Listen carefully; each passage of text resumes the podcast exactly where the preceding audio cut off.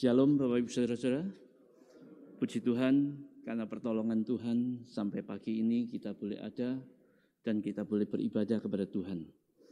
Saya mohon maaf atas keterlambatan karena tidak diduga di pintu tol di mana Waru ada orang dengan santainya mengeluarkan kartu ATM, eh kartu daripada untuk e-tol itu. Ada begitu banyak seperti digilir gitu loh. Waduh, mau maju enggak bisa, mundur enggak bisa. Terjebak antrian yang cukup panjang. Ya, saya bersyukur dengan pertolongan Tuhan boleh tiba di tempat ini dengan selamat. Mari kita berdoa sebelum kita membaca merenungkan firman Tuhan. Dengan segala kerendahan hati kami datang kepadamu ya Bapa. Kami mohon ampun atas dosa dan kesalahan kami. Dan kami mau Tuhan melawat dan melayakkan setiap kami untuk boleh menjadi alat dan saksimu. Dan ketika kami akan membaca merenungkan sabda Tuhan, kami mau Tuhan Roh Kudus yang akan mempersiapkan hati dan pikiran kami. Tuhan Allah Roh Kudus yang akan menolong kami memasuki dan membaca perenungan firman Tuhan. Sehingga apa yang kami baca dan kami renungkan sungguh boleh berarti bagi kehidupan kami dan sekaligus untuk kelangsungan pertumbuhan iman kami. Dengan demikian boleh berbuah-buah lebat untuk menjadi kesukaan bagi Tuhan. Berfirmanlah Tuhan pada setiap kami, baik yang mendengar maupun yang menyampaikan sabdamu. Dalam nama Yesus Kristus, kami ucap syukur dan berserah. Amin. Mendasari ibadah kita pada pagi ini, kita akan melihat sebagian firman yang terdapat di dalam Efesus pasal 4 ayat yang ke-16. Tapi sebelum kita membaca ayat yang ke-16, kita akan memperhatikan ayat 11 sampai dengan ayat 16. Karena ayat-ayat ini terkait satu dengan yang lain. Efesus 4 kita akan perhatikan ayat yang ke-11 sampai dengan ayat yang ke-16. Adapun bunyi firman Tuhan katakan demikian. Dan ialah yang memberikan baik rasul-rasul maupun nabi-nabi, baik pemberita-pemberita Injil maupun gembala-gembala dan pengajar-pengajar, untuk memperlengkapi orang-orang kudus bagi pekerjaan pelayanan, bagi pembangunan tubuh Kristus, sampai kita semua telah mencapai kesatuan iman dan pengetahuan yang benar tentang anak Allah, kedewasaan penuh dan tingkat pertumbuhan yang sesuai dengan kepenuhan Kristus. Sehingga kita bukan lagi anak-anak yang diombang-ambingkan oleh rupa-rupa angin pengajaran, oleh permainan palsu manusia dalam kelicikan mereka yang menyesatkan. Tetapi dengan teguh berpegang kepada kebenaran di dalam kasih, kita bertumbuh di dalam segala hal ke arah dia. Kristus yang adalah kepala, daripadanya lah seluruh tubuh yang rapi tersusun dan diikat menjadi satu oleh pelayanan semua bagiannya sesuai dengan kadar pekerjaan tiap-tiap anggota menerima pertumbuhannya dan membangun dirinya dalam kasih. Sampai sekian jauh pembacaan firman Tuhan. Sungguh berbahagia setiap kita yang mau membaca, merenungkan, dan terlebih menjadi pelaku-pelaku firman Tuhan dalam hidupnya hari lepas hari. Tema pada pagi ini yang akan kita renungkan adalah bersatu melayani sebagai penyerahan diri. Bapak, Ibu, dan saudara-saudara, untuk memahami tema ini, saya awali dengan ilustrasi mobil. Mobil, apa saja mereknya, terdiri dari berbagai macam komponen, di antaranya roda dengan ban bulat, laker, as dan gardan, terot dan long terot, bos arm dan seterusnya. Ini bicara tentang kaki-kaki dari mobil. Belum menyinggung komponen mesin dari mobil. Bapak Ibu Saudara-saudara, saya batasi komponen bagian kaki-kaki mobil. Kalau kita perhatikan komponen-komponen bagian kaki-kaki mobil itu ada begitu banyak rangkaiannya. Dan kita lihat bahwa begitu berbeda komponen satu dengan yang lain. Tapi ketika dirakit dan ketika disatukan satu dengan yang lain, akhirnya bisa menjadi mobil yang berdaya guna dan itu sungguh menjadi berkat bagi banyak orang. Ini salah satu contoh tentang komponen kaki-kaki mobil. Dan biarlah dengan contoh komponen mobil ini, kita boleh mendapatkan satu wawasan tentang bagaimana tentang pemahaman tentang tema kita bersatu melayani sebagai penyerahan diri. Bapak Ibu dan saudara sekalian yang kasih Tuhan. Dari tema ini saudara-saudara kalau kita perhatikan dan cermati. Ada tiga tindakan bagi gereja yang mau bertumbuh lebih dinamis. Kata gereja bukan gedungnya. Gereja adalah orangnya, jemaat Tuhan. Dan kita perlu memahami arti makna ini sebagai tubuh Kristus agar dapat mewujudkan suatu pelayanan yang indah dan pastinya akan membangun dan membuat jemaat Tuhan berkembang dan maju lebih pesat. Nah, tiga tindakan itu seperti apa? Tindakan yang pertama yaitu bersatu. Bapak Ibu Saudara, berbicara mengenai kata bersatu. Untuk menyatukan dua orang saja yang sedang bertikai, itu sungguh tidak mudah dan sangat sulit untuk mendamaikan, untuk membuat dia boleh berbangun hubungan untuk disatukan kembali sungguh tidak mudah.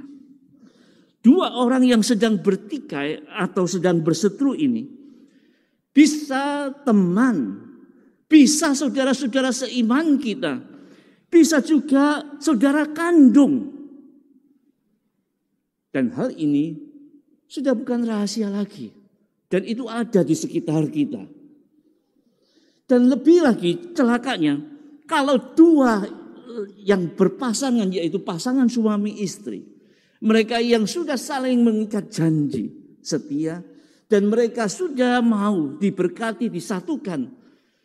Namun dengan berjalannya waktu oleh karena pertikaian yang tiada hentinya satu dengan yang lain saling menjelekkan dan mencari kesalahan ujung-ujungnya akhirnya bahtera rumah tangga itu hancur. Sekali lagi untuk menyatukan dua orang itu saja tidak mudah. Karena itu Bapak Ibu Saudara-saudara berbicara mengenai persatuan. Sekali lagi saya katakan sungguh tidaklah mudah. Apalagi bicara persatuan dan kesatuan tubuh Kristus yang terdiri dari berbagai macam latar belakang keluarga, latar belakang pendidikan, latar belakang eh, pola asuh dan sebagainya. Nah, di sini kita lihat sungguh-sungguh sangat tidak mudah dan tidak bisa terjadi dengan sendirinya atau secara instan. Setuju, Bapak Ibu? Nah, namun demikian bukan berarti hal ini tidak mungkin bisa terjadi. Tidak mungkin bisa kita wujudkan. Sebab di dalam Tuhan tidak ada yang tidak mungkin. Amin. Di dalam Tuhan tidak ada yang tidak bisa. Jika satu dengan yang lain mau tunduk di hadapan Tuhan. Amin. Karena itu saudara-saudara untuk tercapainya persatuan dan kesatuan dalam tubuh Kristus. Maka semua atau tiap-tiap jemaat harus bersama-sama berjuang sedemikian rupa untuk itu dan harus mau menjadi pribadi yang dibentuk oleh firman kebenaran. Seperti pada pagi hari ini, ketika saudara mendengar firman yang saya sampaikan, saudara harus mau membuka hati. Jangan lagi menjadikan suatu ketika dengar firman, saudara masih selalu berpikir bahwa firman itu cocok untuk si A. Firman itu cocok untuk si B. Orang-orang yang seperti ini sama halnya menolak firman. Dan sampai kapan pun dia tidak akan pernah mengalami hidup dalam tuntunan firman kebenaran. Sehingga tidak jarang orang yang seperti ini akan menjadi troublemaker di mana pun ia berada. Saudara, kembali lagi untuk mencapai suatu persatuan dan kesatuan tubuh Kristus. Pertama-tama, Masing-masing harus memiliki kerendahan hati. Sekali lagi, pertama-tama masing-masing harus memiliki kerendahan hati. Sekali lagi yang utama kita perlu memiliki kerendahan hati. Kita bisa baca di dalam Efesus pasal 4 ayat yang kedua. Firman Tuhan katakan demikian. Hendaklah kamu selalu rendah hati, lemah lembut dan sabar. Tunjukkanlah kasihmu dalam hal saling membantu kita perhatikan pesan dan perintah Paulus. Hendaklah kamu selalu rendah hati, lemah lembut dan sabar. Apa artinya? Itu bukan terjadi sendirinya, saudara. Hal itu menunjukkan kita harus berusaha sedemikian rupa. Berusaha bersama siapa? Bersama Tuhan untuk mewujudkan rendah hati. Kalau kita mau jujur pada dasarnya kita ini orang-orang yang sombong. Betul tidak? Orang-orang yang sombong. Kalau ada sesuatu sok pamer, itu kan sombong. Ya bangga itu boleh, tapi kadang-kadang tidak tidak tahu diri dan tidak tahu situasi lingkungan sehingga akhirnya membuat orang jealous. Bapak, Ibu, dan Saudara, untuk rendah hati ini perlu proses. Karena kita awalnya adalah hidup di dalam penguasaan dagingan. Nah proses ini yang harus kita perjuangkan untuk rendah hati. Untuk sabar dan lemah lembut. Berarti kita harus berusaha sedemikian rupa dan berulang-ulang. Kalau gagal kita ulangi lagi untuk bisa mewujudkan kerendahan hati. Dan tunjukkanlah kasihmu. Paulus katakan demikian. Kasih harus menjadi gaya hidup setiap kita sebagai orang yang sudah dilahirkan baru. Lawan kata kasih yaitu benci. Bukankah kita lebih sering dan lebih gampang benci pada seseorang daripada kasih? Nah karena itu, ubah, ubah setelah kita mengalami lahir baru di dalam Tuhan Bencian kita ganti dengan kasih yang agape. Inilah rahasia agar kita bisa bersatu. Tidak ada jalan lain. Kalau kita mau belajar dari firman, kalau kita mau dibentuk oleh Tuhan, rendah hati. Baru bisa membuat kita bersatu. Pertanyaannya mengapa harus ada kerendahan hati? Karena dalam kerendahan hati tidak ada lagi yang mementingkan diri sendiri. Bukankah pertengkaran menjadi jadi besar? Ya, mulainya kecil tapi digede-gede. Menjadi besar. Biasanya nih masing-masing hanya mau apa? Mempertahani egonya atau menuruti egonya. Merasa diri yang paling hebat, paling benar. Dan celakanya tidak mau mendengar orang lain bicara. Dan sebaliknya, dia menutup lawan bicaranya dengan ungkapan seribu kalimat atau seribu bahasa. Itu bentuk pembelaan. Akan tetapi orang-orang yang rendah hati ada di dalam penguasaan diri, sabar, mau mendengarkan, tidak mudah tersulut emosinya.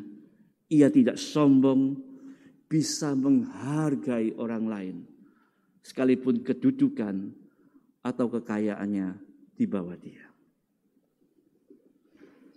Bapak Ibu Saudara, hanya dengan rendah hati maka terciptalah suasana damai sejahtera. Semakin kita rendah hati, semakin mudah untuk kita sehati sepikir. Terciptalah persatuan dan kesatuan yang indah di dalam tubuh Kristus di dalam kehidupan berjemaat, khususnya jemaat GKT Nasaret. Amin, saudara. Mungkin ada saudara yang bertanya, bagaimana jika kita sudah rendah hati, sudah sabar, tapi masih ada orang-orang yang egois dan terus mau menangnya sendiri. Harus diapakan? Tugas kita yang sudah mengerti kebenarannya, ya sabar mendoakan dia dan mendoakan dia. Tindakan yang kedua. yang perlu gereja harus lakukan agar bertumbuh dengan dengan dinamis. Melayani. Bapak Ibu Saudara, semua murid Kristus dipanggil untuk melayani. Dan saya yakin kita semua sudah tahu itu. Tapi masalahnya mengapa masih ada begitu banyak orang yang dilayani daripada melayani? Jemaat bisa ada ratusan jumlahnya. Tapi yang mau melayani sedikit sekali. Hal ini terasa sekali ketika ada pencalonan majelis atau pencalonan pengurus. Saya tidak janjian, tapi saya dengar di pagi ini kalau akan ada pemilihan majelis. Bukankah sering kali pada waktu pencalonan majelis, kamu dicalonkan mau ya? Oh jangan, jangan, jangan. Oh yang lain aja. Oh jangan, jangan, jangan. Bukankah seperti itu? Umumnya. Saudara-saudara sekalian yang kasih Tuhan. Jemaatnya banyak. Tapi sedikit yang mau dicalonkan dengan sukacita tanpa paksaan. John Piper pertama mengatakan, mengorbankan segala-galanya adalah harga sebuah panggilan dalam melayani Tuhan. Apa yang dikorbankan? Mengorbankan waktu, tenaga, pikiran, bahkan perlu mungkin harta untuk mendukung kelangsungan pelayanan Tuhan. Namun pada kenyataannya, ada begitu banyak orang yang lebih suka mengorbankan orang lain daripada mengorbankan dirinya untuk menjadi berkat bagi orang lain. Yaitu dengan apa? Menuntut orang lain untuk dilayani, bukan terlibat untuk melayani sebagai pelayan Tuhan. Pertanyaannya apakah ini pertanda kekanak-kanaan. Ya, kalau kita perhatikan anak-anak balita, minumnya susu, bubur, dan dia selalu butuh dilayani dan diperhatikan. Itu anak-anak. Ini alasan yang pertama kalau itu terjadi seperti kanak-kanak. Tapi ironisnya, Paulus pernah katakan ditinjau dari waktu harusnya menjadi pengajar. Usia terus bertambah, ikut gereja tambah bertahun-tahun, mestinya bisa menjadi pengajar. Tapi masih harus diajar hal-hal keselamatan, hal-hal tentang anak Allah, karena dia tidak paham akan dasar-dasar firman. Ini sungguh prihatin kalau ada jemaat kondisinya seperti itu. Sekali lagi, mengapa ada begitu banyak orang yang tidak mau terlibat melayani? Alasan berikutnya bisa jadi mereka belum tahu atau belum paham apa itu melayani dan kenapa harus melayani. Atau belum mau terlibat dan belum mau dilatih melayani. Sehingga sampai kapan pun tidak pernah tahu bagaimana melayani. Jika benar demikian maka perhatikanlah yang pertama saudara-saudara, karena kita sudah menerima anugerah keselamatan yang dari Tuhan dengan gratis. Dan Tuhan sudah lebih dulu melayani kita. Maka sebagai orang-orang yang sudah dilayani oleh Tuhan, mau melayani Tuhan sebagai ucapan syukur kepada Tuhan. Meskipun dalam melayani ada banyak tantangan, ada banyak yang tidak enak. Artinya kadang ada suka, kadang ada duka. Itu tantangan yang realistis. Memikul salib. Tapi karena kita sadar betapa besarnya pengorbanan dan anugerah keselamatan yang Tuhan berikan kepada kita, maka biarlah dengan sukacita kita akan tetap melayani Dia. Karena kita tahu bahwa hanya oleh karena anugerah kita boleh hidup, kita boleh diselamatkan. Karena itu orang yang tidak mau melayani sebetulnya sama dengan orang yang tidak tahu berterima kasih kepada Tuhan. Itu alasan yang pertama. Alasan yang kedua, kita melayani karena kita mau taat akan perintah Tuhan. Dan Tuhan ingin setiap kita terlibat melayani. melayani jiwa-jiwa yang terhilang dengan memberitakan Injil, melayani pekerjaan Tuhan, yang mana kalau Tuhan percayakan kita untuk melakukan pekerjaan di gereja Tuhan, dan biarlah kita kerjakan dengan senang hati, dan melayani orang-orang yang membutuhkan perhatian dan uluran tangan kita. Bapak Ibu Saudara-saudara, sebagai bukti kita taat kepada Tuhan, maka kita akan melayaninya dengan sukacita. Alasan yang ketiga kenapa kita melayani. Kita melayani karena Tuhan ingin kita mengembangkan karunia dan talenta yang Tuhan berikan. Saya harap kita semua sudah mengenali hal karunia dan talenta masing-masing. Pemberian karunia ini bertujuan untuk pembangunan tubuh Yesus Kristus. Seperti yang dikatakan di dalam ayat yang ke-12. Bukan untuk kepentingan pribadi. Dan juga bukan untuk prestise pribadi. Dan pemberian Tuhan dengan berbagai karunia kepada jemaat. Untuk melengkapi pembangunan tubuh Kristus. Yakni jemaat Tuhan. Bapak Ibu Saudara, tahu saja tidak menjamin saudara dan saya terampil melayani. Setuju? Hanya tahu secara pengetahuan. Tidak cukup. Tapi kita harus terlibat di dalamnya. Karena itu untuk membalas cinta kasih yang kepada Tuhan. Ketika gembala jemaat atau hamba Tuhan melibatkan saudara dalam pelayanan. Terimalah dan terlibatlah dalam pelayanan di gereja Bila perlu mintalah dilatih atau di training oleh gembala atau hamba Tuhan agar boleh semakin terampil dan bertumbuh dengan baik. Sekali lagi mulailah terlibat dalam pelayanan gereja yang selama ini sudah ada. Misalnya sebagai pemerhati, sebagai penerima tamu. Itu hal yang sederhana. Dan kita mulai terlibat. Menjadi pendoa Mungkin jadi panitia tertentu. Terlibatlah. Dari situ kita akan bisa belajar hal demi hal. Hal pelayanan yang bisa kita kenal. Dan kita juga bisa bersinergi satu dengan yang lain. Dan pada waktunya kalau saudara dipercayakan sebagai pengurus atau majelis. Di situlah kita next level untuk bisa menangani hal yang lebih besar lagi.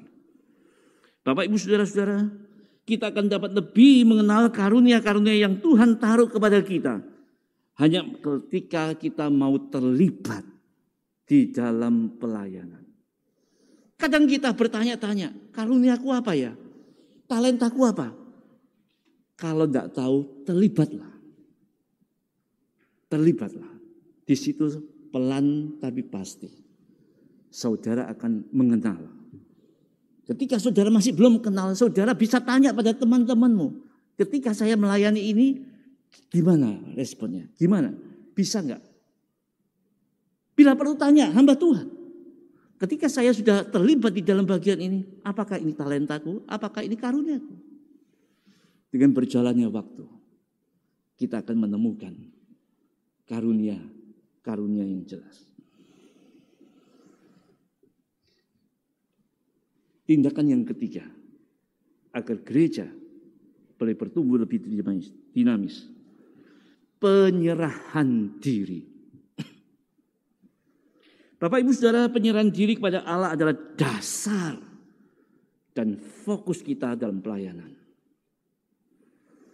Mengapa ada gereja yang sering ribut, sering cekcok, nggak jemaat dengan jemaat, atau antar majelis? atau majelis dengan hamba Tuhan. Hanya karena titik koma itu bisa bertikai. Bisa berkepanjangan. Ada suatu gereja untuk membahas satu tata gereja misalnya. Itu hanya oleh karena titik koma dibahas, didiskusikan bisa tiga hari. Ya, sampai seperti itu. Nah, saudara-saudara, kalau itu terjadi misalnya antar jemaat, percekcokan perselisihan yang tidak terselesaikan. Nah ini sungguh menyedihkan. Saya tidak tahu bagaimana rapat majelis selama ini di tempat ini. Bapak Ibu Saudara, terjadinya konflik ribut dalam rapat biasanya oleh karena masing-masing menempatkan dasar dan fokus pelayanan yang tidak benar. Ada satu gereja, saya tidak sebut namanya. Awalnya gereja lokal itu sungguh rindu untuk bisa segera membangun tempat ibadah. Karena daripada nyewa-nyewa terus, maka bangun saja. Tapi oleh majelis daerah mengatakan, selama belum ada IMB, Anda tidak boleh membangun tempat ibadah. Gereja lokal itu oke, okay. ya cukup rohani, harus mentaati pemerintah. Cukup masuk akal. Tapi dengan berjalannya waktu, saudara, apa yang terjadi?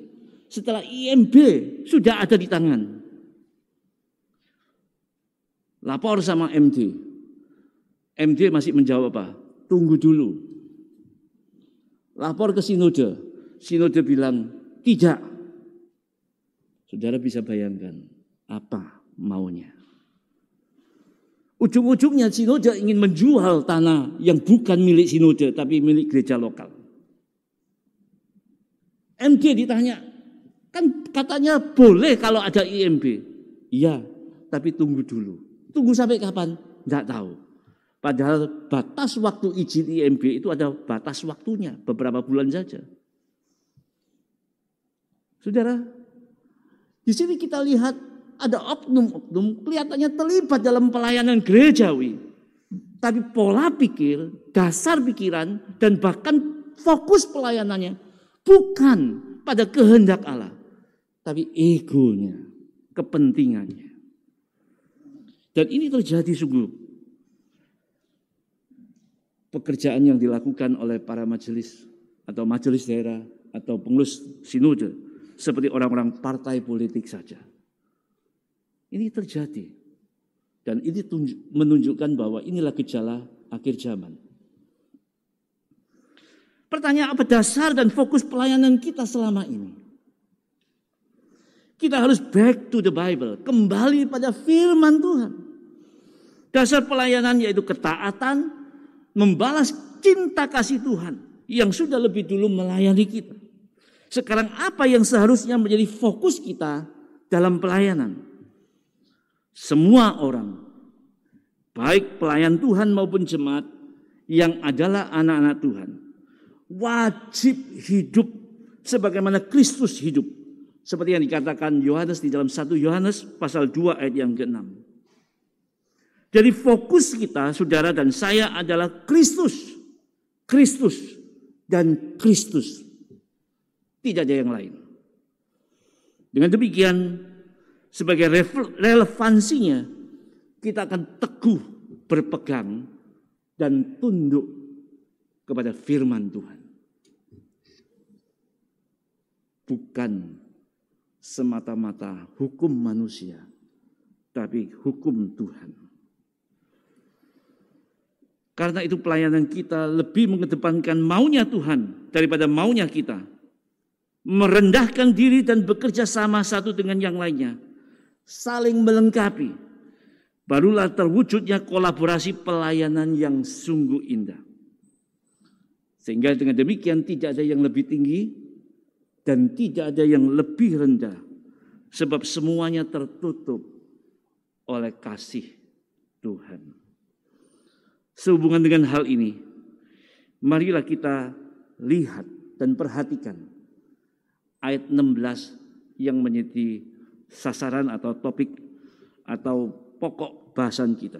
Daripadanya lah seluruh tubuh yang rapi tersusun dan diikat menjadi satu oleh pelayanan semua bagiannya.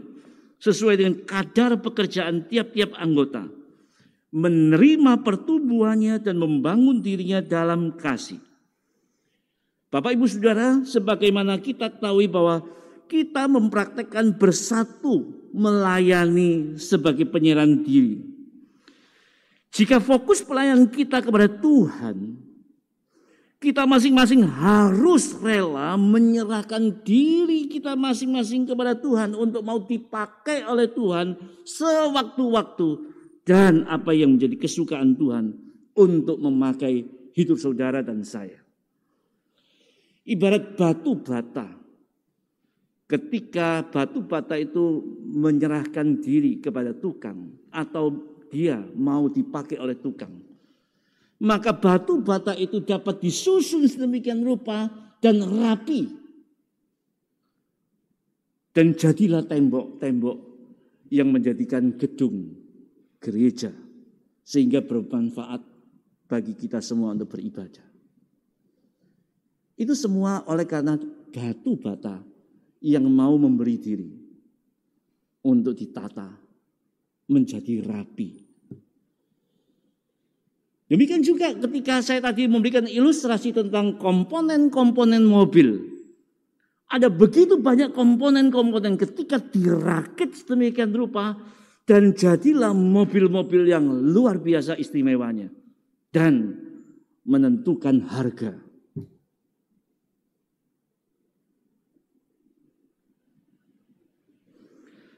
Saudara dan saya juga dapat dipakai Tuhan dan dapat tersusun rapi asalkan hidup kita senantiasa ada di dalam penyerahan diri kepada Tuhan.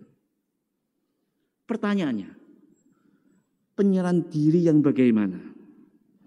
Kepada jemaat Roma, Paulus berkata, karena itu saudara-saudara, demi kemurahan Allah aku menasihati kamu, supaya kamu mempersembahkan tubuhmu sebagai persembahan yang hidup yang kudus dan yang berkenan kepada Allah.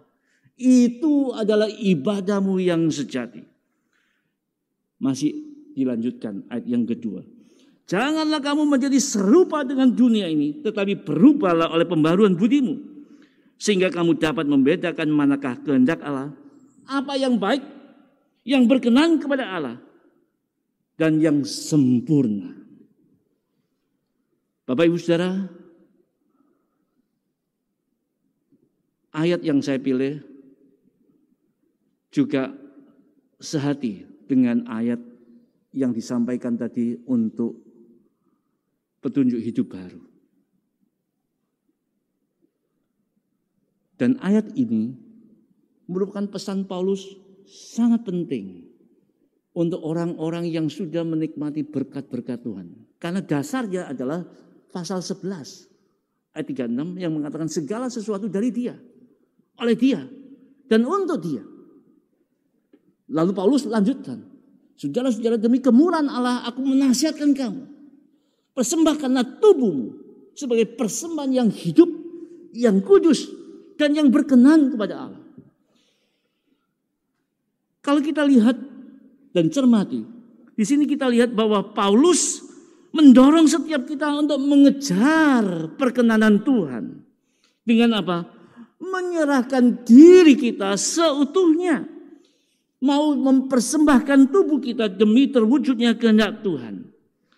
Sekali lagi maksudnya persembahan kita yang semua anggota tubuh kita. Termasuk ego kita. Termasuk kepentingan kita. Kita tanggalkan.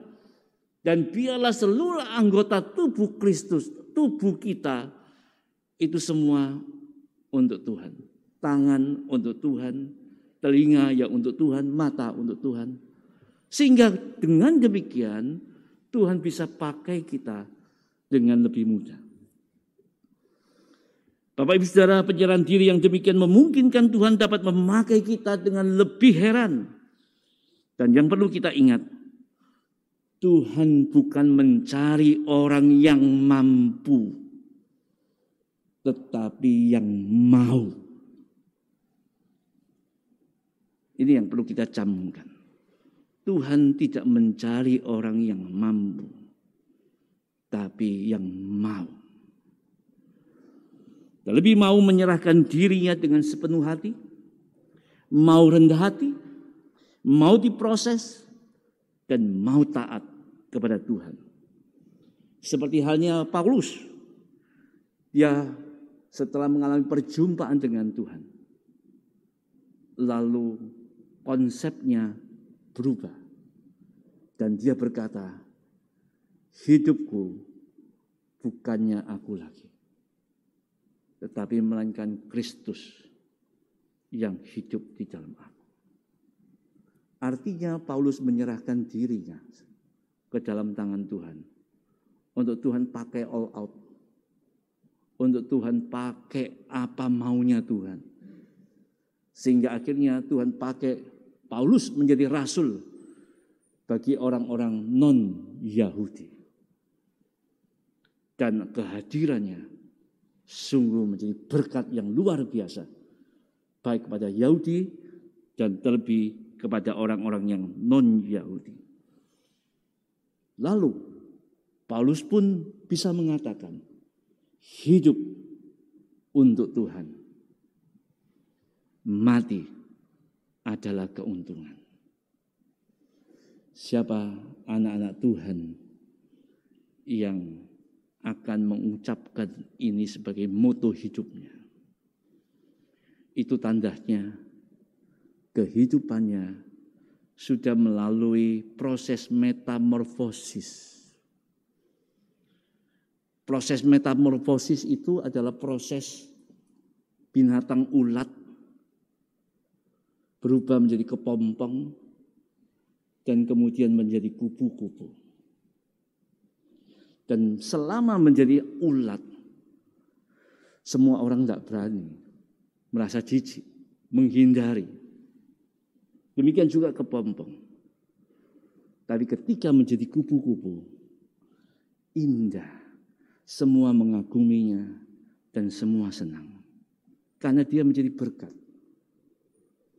Bunga-bunga pun mengalami berkat melalui kupu-kupu. Kita pun melihat pemandangan karena ada kupu-kupu, itu pun jadi indah dan berkat. Paulus dulu jahat, tapi setelah mengalami perjumpaan dengan Tuhan, berubah dan menjadi rasul Tuhan, menjadi pemberita firman, menjadi kepanjangan tangan Tuhan. Saudara dan saya, kalau mau diproses seperti proses metamorfosis, maka kehidupan saudara dan saya akan menjadi lebih indah. Terlebih ketika saudara-saudara yang terpilih menjadi majelis maka majelis-majelis yang mengalami proses metamorfosis ini akan menjadi indah dan menjadi berkat. Dengan demikian nama Tuhan dipermuliakan. Akhirnya lakukanlah tiga tindakan bagi gereja yang mau bertumbuh lebih dinamis. Bersatulah. Yang kedua melayani dengan kasih. Dan yang ketiga serahkanlah dirimu sebagai alat kepanjangan Tuhan. Tuhan memberkati kita semua. Amin. Mari kita bersama berdoa. Segala puji dan syukur kami panjatkan kepadamu Bapa. Oleh karena rahmat dan kasih karuniamu yang luar biasa engkau nyatakan buat kami. Sehingga kami boleh diselamatkan. Dan hidup kami menjadi lebih berharga. Karena itu ya Tuhan bentuklah hidup kami dan pimpinlah kami.